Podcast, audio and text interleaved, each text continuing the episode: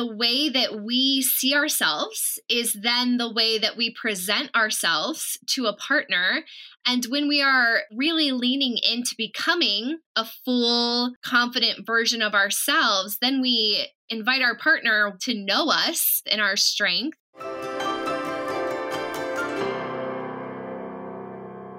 When we have a baby, we go through a massive shift to our identity, our body, and sometimes our sex drive.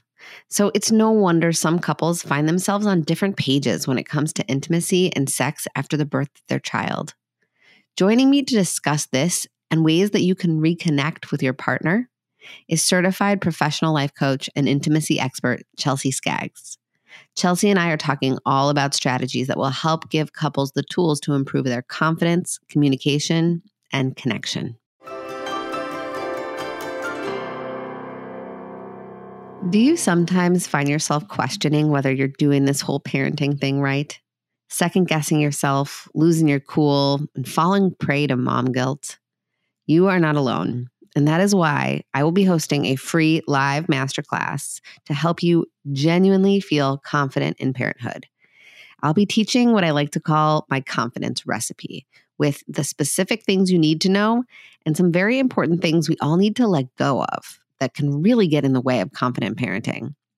We won't be just talking theory. You will walk away from this masterclass with tools that you can put into practice right away to challenge that self doubt, to stop panic Googling, and find the ease in early parenthood. So head to my website, drsarahbren.com, and click the workshops tab to sign up for my free masterclass, Confident Parenting from the Start. It's going to be on July 6th and July 7th. Or if you've got your phone in your hand, just click the link in my Instagram bio to sign up. See you there. Hi, I'm Dr. Sarah Bren, a clinical psychologist and mom of two. In this podcast, I've taken all of my clinical experience, current research on brain science and child psychology, and the insights I've gained on my own parenting journey, and distilled everything down into easy to understand and actionable parenting insights so you can tune out the noise and tune into your own authentic parenting voice with confidence and calm. This is Securely Attached. Hello, everyone. We have a very special guest today with us. Her name is Chelsea Skaggs, and she is the creator of the WTF trimester. And she is the person to talk about this topic of intimacy after baby. And so I'm just grateful that you're here. Thank you yes, for coming on. Thank you, Sarah. It's so fun to be sitting, you know, face to face and chatting with you today. Yeah. So we met on Clubhouse like a long mm-hmm. time ago and like have sort of I've been following all the stuff that you've been doing on Instagram and you have amazing content for parents um and for couples and I was when I wanted to do an episode, I realized we've never done an episode on like sexuality and intimacy and our relationship with our bodies and our partners after we have kids. And I, you were the first person I thought of because I was like, I just like the way you normalize and you validate and you have such like a respect for everyone's bodies. And so I, yeah, I'm very happy to hear your take on all this stuff. Thank you. How did you get into this work? Yeah. So, when I had my first child, this was almost six years ago, I left the education field and I had actually studied psychology and sociology and I geeked out on it and I thought I would go into therapy and I ended up taking some different roads and I found my way into life coaching. And so I started to explore life coaching, started to work in that area and being postpartum and then beyond myself, I felt like it was such an underserved and misunderstood time of life. And so when I was deciding where to really take my career and my path, I decided I wanted to focus on early motherhood. And from there, the more that I worked with new moms, the more I saw this repeating pattern or or standout topic which was the relationship and how much mm-hmm. impacts the relationship how much our own confidence, our families, our bodies, our sleep, like all of these things impact the relationship, and vice versa. the relationship is impacting all of these buckets and areas of a mom's life. And so I really developed my work and my coaching curriculum around how to support parents on one, the relationship with themselves, and two, the relationship with one another, because I think we all want to have healthy family foundations. And that primary relationship is such an important piece. Yes. I agree, and it's. I think it's a such an like an important point that like, it's all mm-hmm. intertwined. Mm-hmm. Like you can't isolate any one of these things because I always say this when I talk about family therapy, but it's the same with the self. It's like I always say in family therapy, you think of the family like a spider web, and like everything's connected. You pull one thread, the whole thing moves, and that's true for families, but it's also true for ourself and all of like the pieces right that exist in our life like in our lives like you you pull one thread, maybe it's our intimacy with our partner, or maybe it's our mm-hmm. confidence, or maybe it's our communication skills. You pull one thread, everything mm-hmm. else moves. Like we are complex beings and we don't have these like isolated yeah. skill sets. They're all yeah, working together. Most definitely. Yeah. So, okay, when we are thinking about okay, maybe you're a postpartum parent and you are moving into this new world of parenthood. Your body has changed a tremendous amount and you want to you're ready to start thinking about being intimate with your partner again. Or maybe you're a parent of like a 5-year-old and you're like I still have mm-hmm. to work on this because I haven't really actually addressed mm-hmm. it in the way that's led to feeling good and feeling satisfied in my in, intimate relationship um, because I think that that's both are really normal. Like, yes, totally. What do you, yeah, tell us, tell me what you think about all this. yeah, well, I think you hit such an important point there that this is a journey and we all put the pieces back together for ourselves at different rates and in different ways. And so I love that you normalize, yeah, this might be someone who is, you know, six weeks, eight weeks after baby, really thinking about how to have sex again for the first time. And this might be the parents who have older kids who are really wanting to have a spark and a connection back and not just, you know, routine check boxes or, mm-hmm. um, mm-hmm. Half engaged intimacy. So, this really is something that impacts us at all different points. And we get to get better at knowing and this is how I see it at knowing ourselves first, at growing mm-hmm. that relationship and understanding of ourselves, and then being able to share that with our mm-hmm. partner mm-hmm. to have that connection and growth with one another. So it starts with us. It does. Is what I'm hearing I you say. I totally believe that it starts with us, and I'm sure you come across this sometimes too, Sarah. But I'll often get you know, parents where maybe one is more engaged in the growth and the conversation than the other one is, and they can feel really discouraged. But I think the cool thing is that no one can stop us from doing the inner healing, the inner growth, the getting to know ourselves and mm-hmm. growing our confidence. And when we do that, that has this whole domino effect. So it's ideal and perfect when both partners are like, yeah, I want to really dig in and grow and get to know myself and communicate that with you. But also, that's not always the case. And so it's okay too for one person to really start the blossoming. Yes, that's so interesting because that immediately made me think of parenting because, mm-hmm. like, there's a big parallel there. Like, a lot of times I work with parents, and like, one parent is like really interested in exploring a more responsive style and being really tuned in and emotionally validating and supportive in that way. And the other parent, for lots of very valid reasons, are like, no, this kid needs discipline and like we're doing mm-hmm. it the way that I was raised and this is what we know and this is what actually kids need. Whatever. There's a mm-hmm. parent who has a little bit more needs a little bit more understanding of this process to get on board, right? They're not saying like I refuse. They're just mm-hmm. saying I don't get why. That yeah. doesn't make sense to me.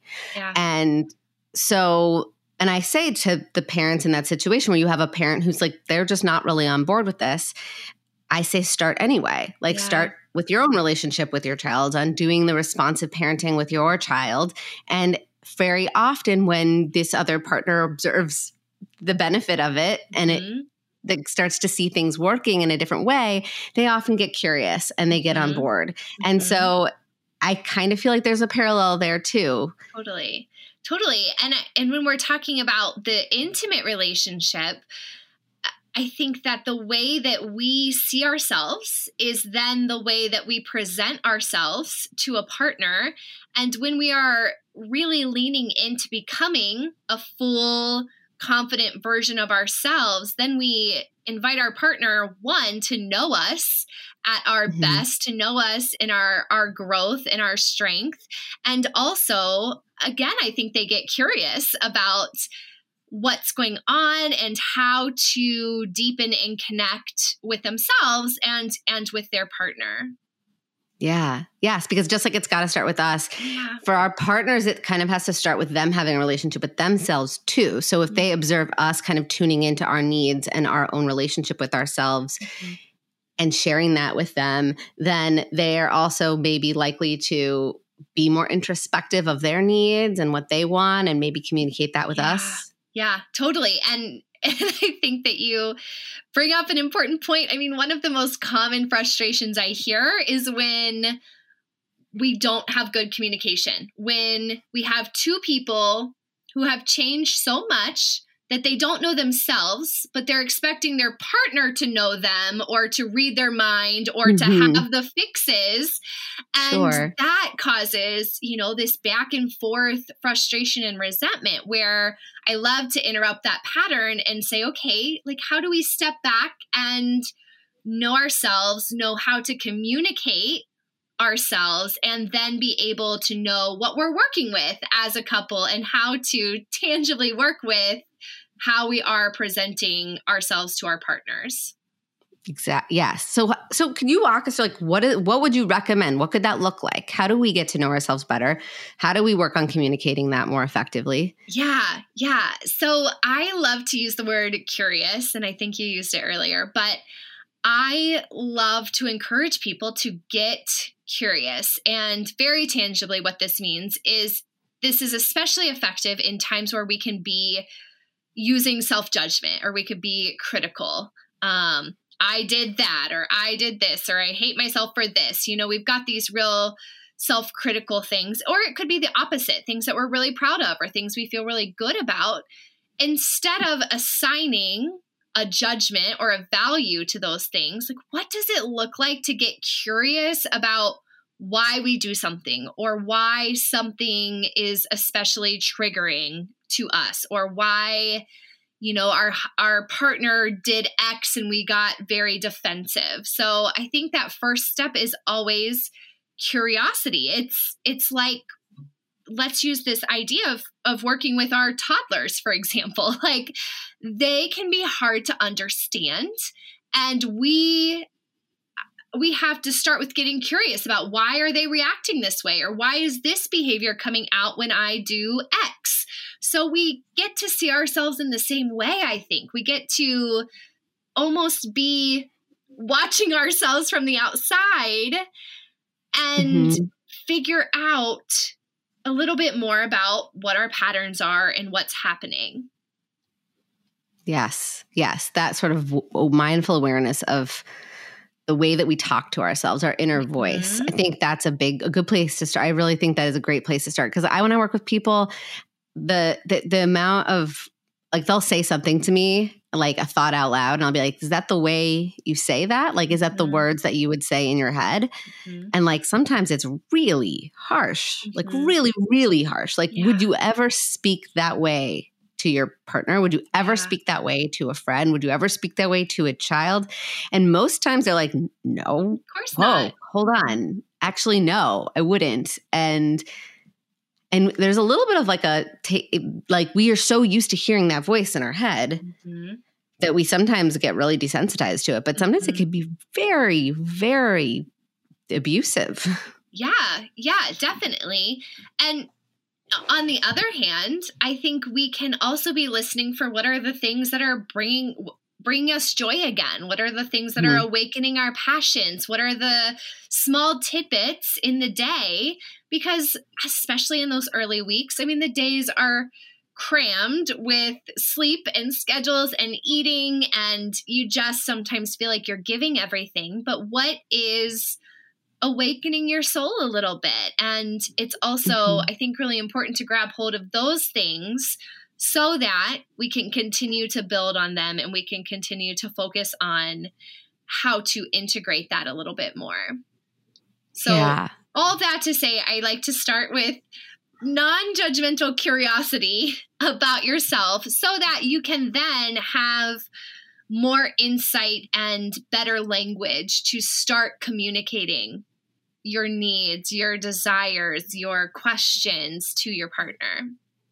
Mhm. Yeah. And so how do like how do you suggest or how do you coach parents, you know, to start that you start to notice, you get curious, and then what do you do? Mm-hmm. Well, I think you you have to have a place to make sense of that, whether that is a journal or voice memos or working with a professional. I think it's third parties are so valuable and some of us have that friend that we can bounce these things off of or a mm-hmm. mom but finding a place to get some more clarity like we kind of we open up a pandora's box right? And so we have all of these thoughts and ideas and we need to start to sort through them and make sense of them and know where our values lie where our goals are where we're trying to go.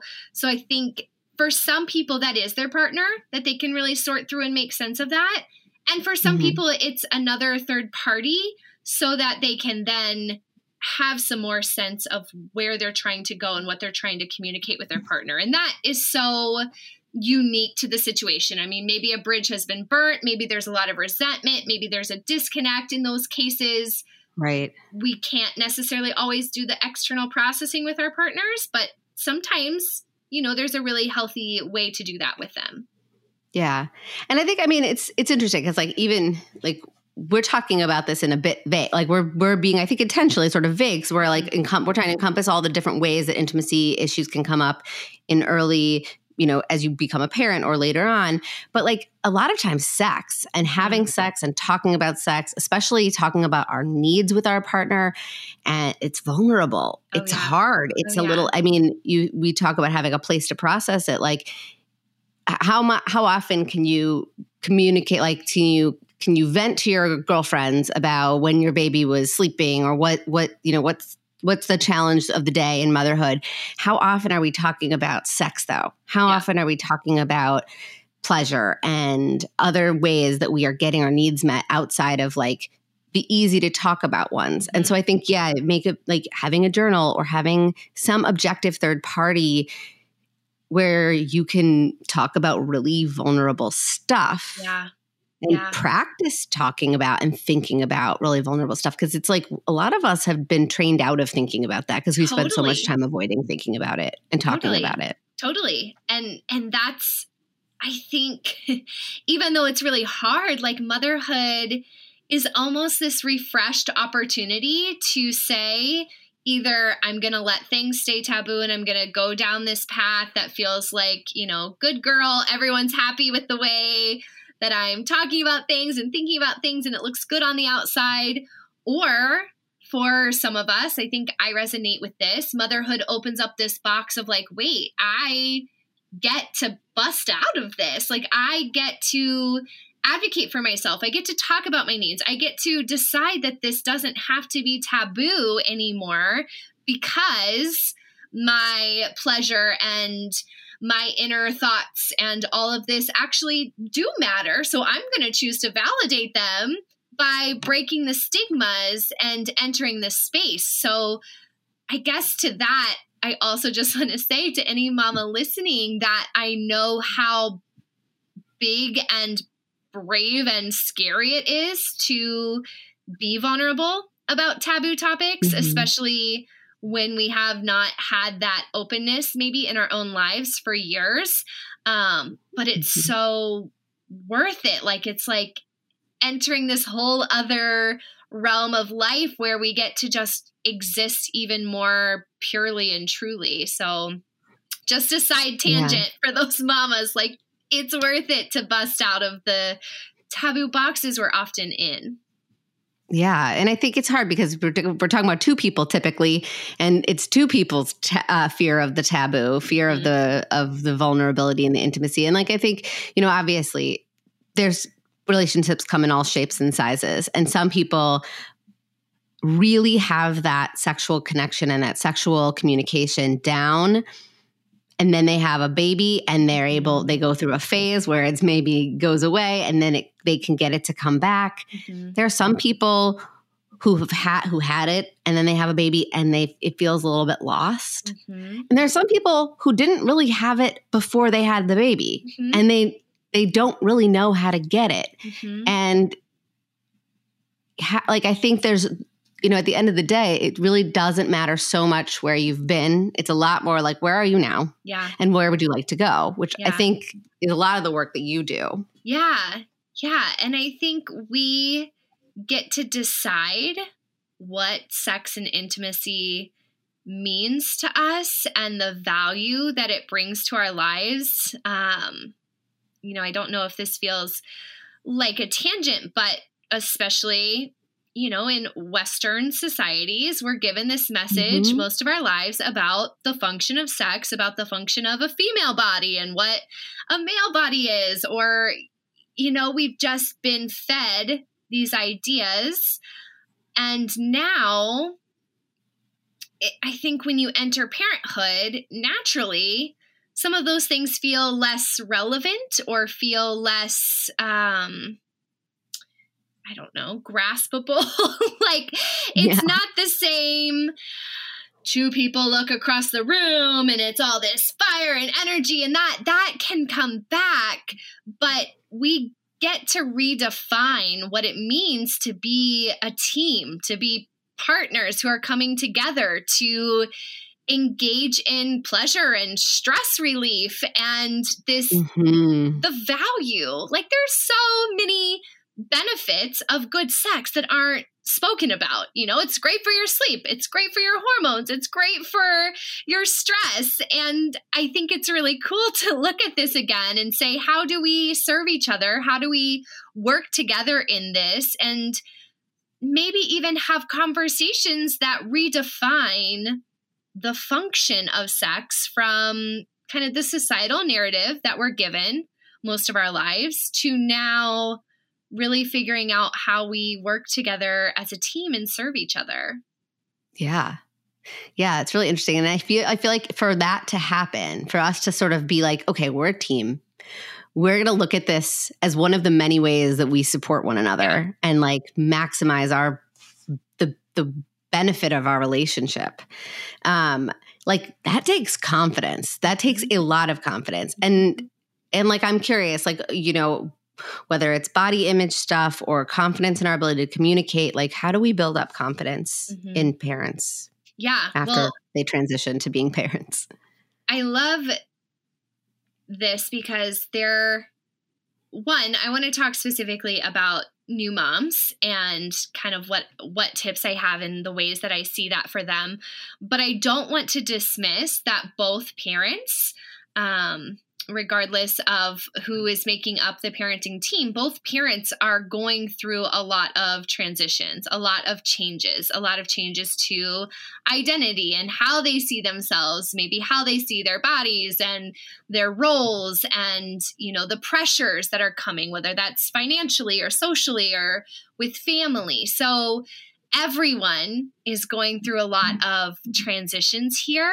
mm-hmm. and I find that people display it differently. And so it can be easy to sometimes assume that maybe your partner's not going through these transitions or pressures or maybe they they wear it or show it differently or they internalize it but i always want to have both partners express the things that they are carrying, the things that have changed, the things that are maybe playing in their head when they can't fall asleep at night. I think this really humanizes and normalizes us with our partners. Uh, and then speaking specifically to you know, uh, even more specifically, a birthing mom whose body has gone through a number of changes. Body image is a huge part of this for most of the women that I talk to. And so this comes down to understanding one, what actually happens in pregnancy, birth, and postpartum. I think we still have a huge education gap around what a body goes through. we still don't mm-hmm. have, you know, a, a great understanding. And that is true for a lot of birthing moms. And so I think that's also true for a lot of partners who uh, if we have little less information than we need, they probably have even less than us. So, listening to podcasts or reading blogs or talking to providers and asking specific questions is is really important. But the person who has gone through a lot of body changes then gets to decide how am I going to experience my body? How am I going to judge or accept or love my body. And that's a journey that's different for everyone. Um, my top tip is always to stop following people on social media who make you feel like crap about yourself. Like, number one, first thing, maybe it's getting mm-hmm. rid of your subscription to a certain magazine or a website you follow, or just, you know, Instagram influencers or celebrities that you feel like you're constantly comparing yourself to. I think those are really important things to be cognizant of is if I leave this space feeling bad about myself, then maybe this is a space I don't need to show up right now. And instead, yeah. build in some practices of affirming my body for what it's done and normalizing the changes it has been through. And this is also a great time to just practice really loving your body. So, two things that I work with um, the birthing parents through one is just literally experiencing your body, whether that means taking some time to be undressed in front of a mirror and go through your body, thanking it for the ways that it provides life and it provides your sustainability and you know really just slowly going through that and at first it might be hard and at first you might not even like really believe it or really feel it but making that kind of practice it could also be um you know, taking a shower really mindfully and like as you're washing your face, you're doing some affirmations around your face and, you know, your breasts and your belly and all around becoming more mindful of your body beyond just the functional sexual appearance that it provides for other people is a really big change for a lot of people. Mm-hmm. And the, the second thing that I know is also taboo, but I I love to talk about is to get to know your sex pleasure again. So for me and for clients that I work with, this is getting out or getting in the mail a vibrator for the first time or getting it back out and not not in a shameful way and not in a my partner's not pleasing me way, but in a I'm going to go back to that word curiosity, in a curiosity way.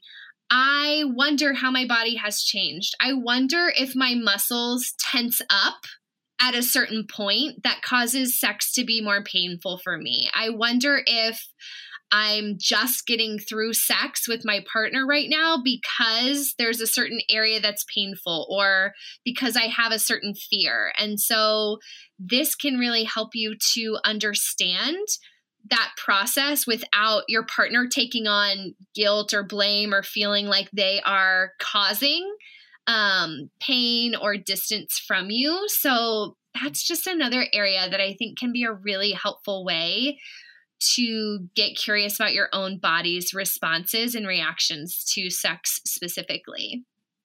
Yeah, I love that. That's such good permission for, I think, women to be able to reconnect sexually with themselves Mhm. 1st Mhm. because you don't it's like having sex with your partner after a baby is a big thing it can feel very intimidating and very scary for a lot of people Mhm. some people are like i have waited too long Yeah. like get me at it and Yeah. i can't wait but for some people that's not it's there's a lot of anxiety yeah. and we know that when we feel anxious we Yeah. tense up and we, we get rigid and it, it, everything gets a little bit less comfortable Yeah. in our bodies. And so it's like a dry run. It's like practicing and figuring out, you know, what feels good, what doesn't feel good, so that I, when I'm actually, you know, doing the live performance, Yeah. it's more familiar, it's less intimidating, you feel more confident. Yeah. And to I, I kind of have to add a joke in there, Sarah, because you called it a dry run. And I have to give a reminder that good lube is your best friend. So make it a good lubed up dry run.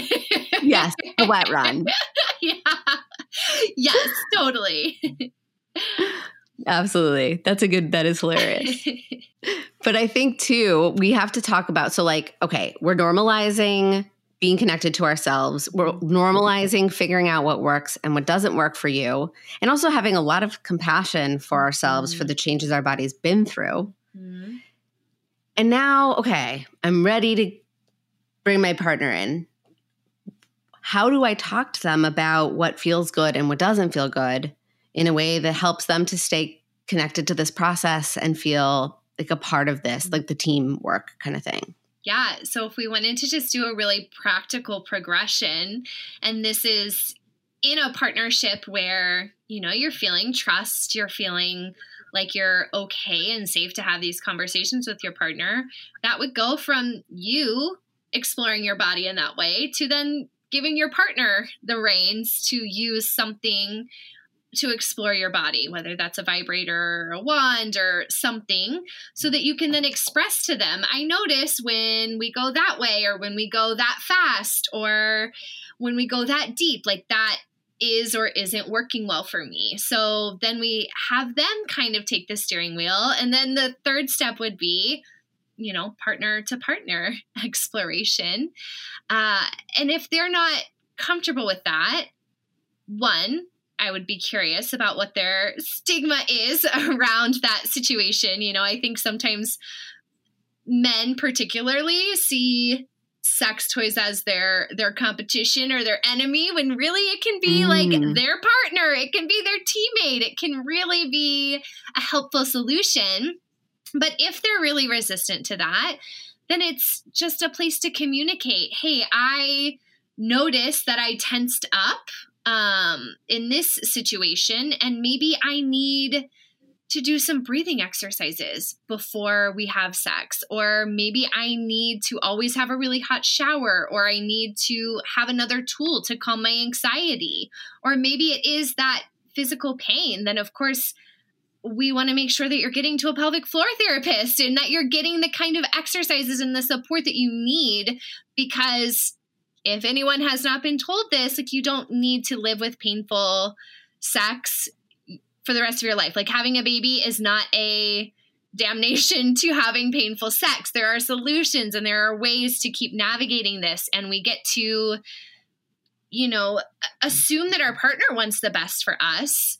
And when doing that, I'll add this little tidbit in here. I like to have my mom specifically use statements that start with because. So, because I want to be able to relax before we have sex, I need us to schedule it at first so that I'm able to go through the process of reducing my anxiety and I'm able to show up and be present. Or, you know, because this has been painful for me, I need to make sure that I can get to a pelvic floor therapist once a week because I really want to have great, enjoyable sex with you.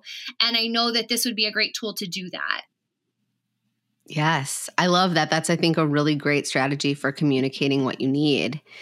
Um, because I think it helps, one, give the person making the request a sense of like self validation 1st Mhm. right? There's a reason Mhm. why I'm making this request and it's valid because Mm-hmm. of this.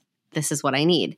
Mhm. And I also think for the person receiving it, they are more able to lean in and open their ears because there's not this ambiguous, I need this, and then they fill in the blank because you're not giving it to me. Yes. Versus totally. I have there's reasons for this need that aren't personal to you. They're just about me. And yeah. this is my need. Can you help me with this? Like, can we be a team? So I think it helps the receiver sort of stay non-defensive and stay engaged and connected and more yeah. likely to meet the need. Yeah. So I like to call this simply proactive and reactive conversation.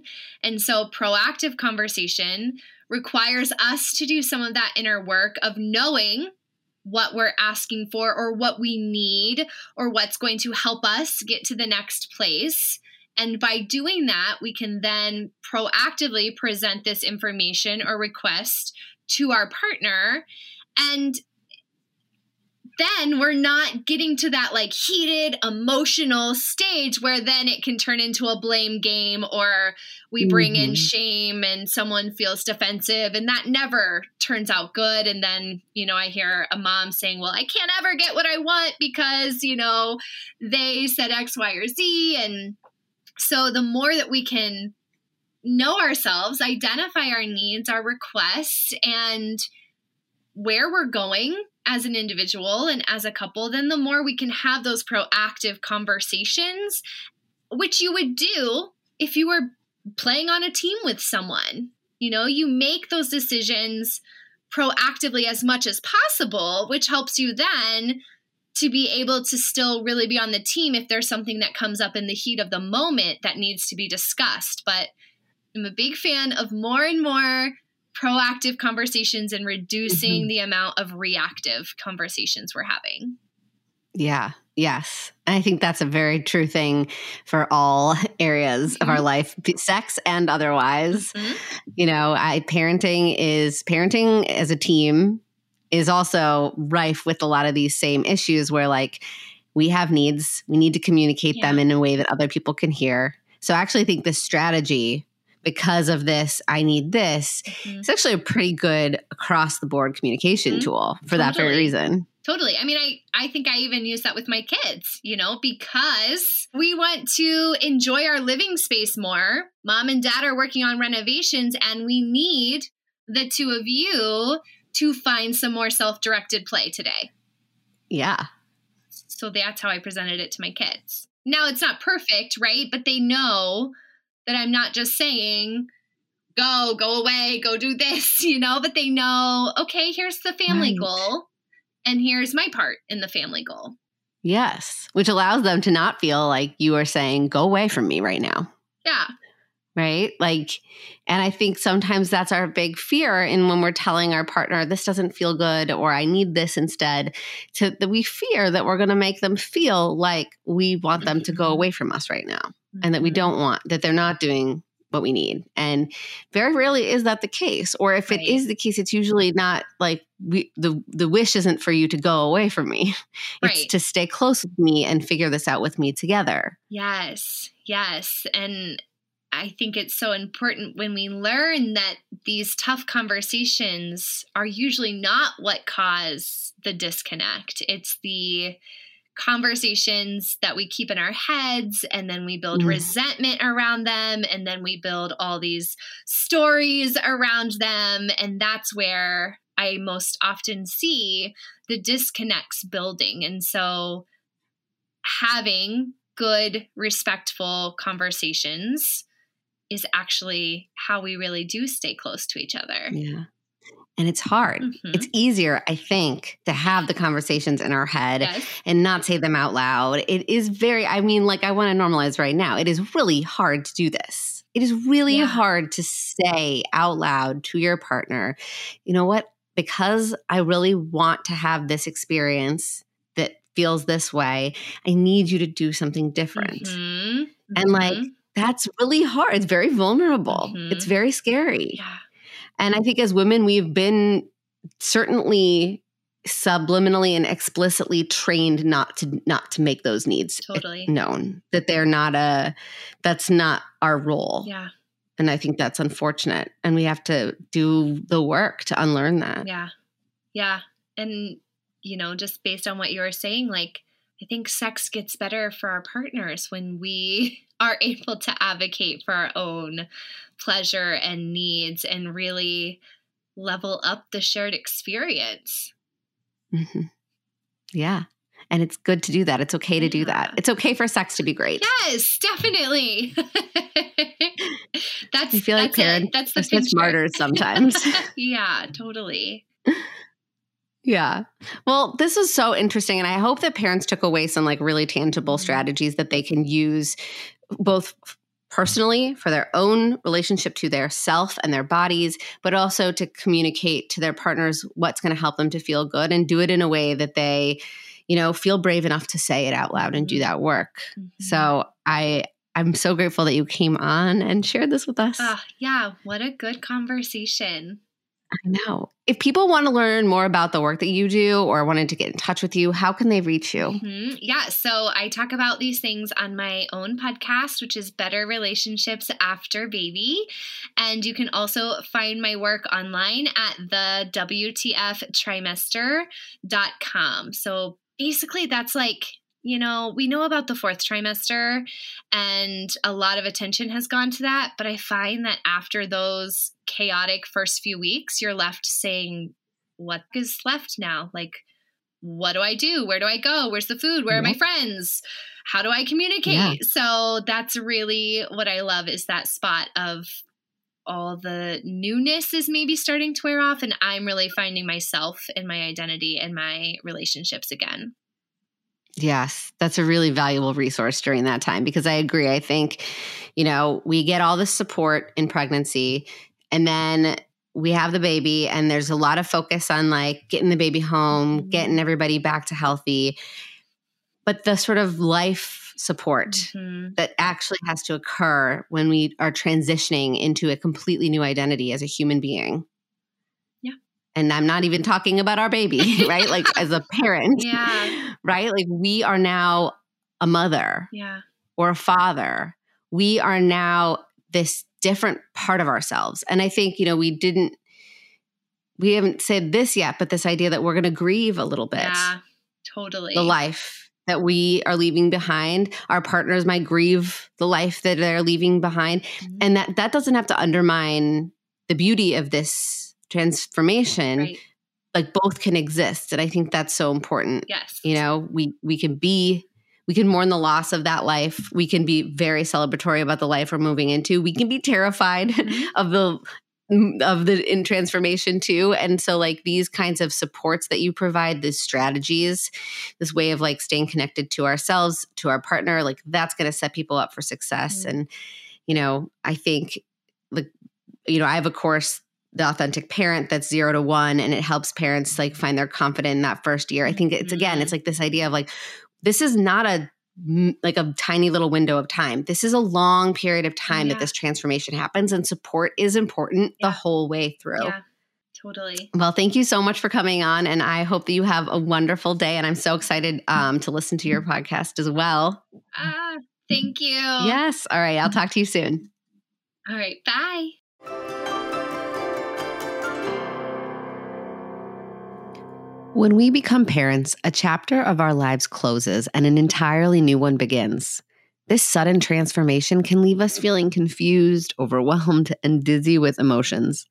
New parents need to allow themselves the opportunity to mourn the closing of that chapter and the life they no longer have, and give themselves grace as they adjust and learn to embrace this new person they've become. And that's why I created my workbook, A Psychologist's Guide to Becoming a Parent how to feel less anxious about this transition. The workbook will serve to help you find your balance during this time of massive transition with actionable strategies, conversation starters, and reflective questions to provide you with a roadmap you can use to successfully navigate through this big shift. To download this and many other resources, go to my website, drsarahbren.com, and click the resources tab. That's drsarahbren.com. Until next week, don't be a stranger.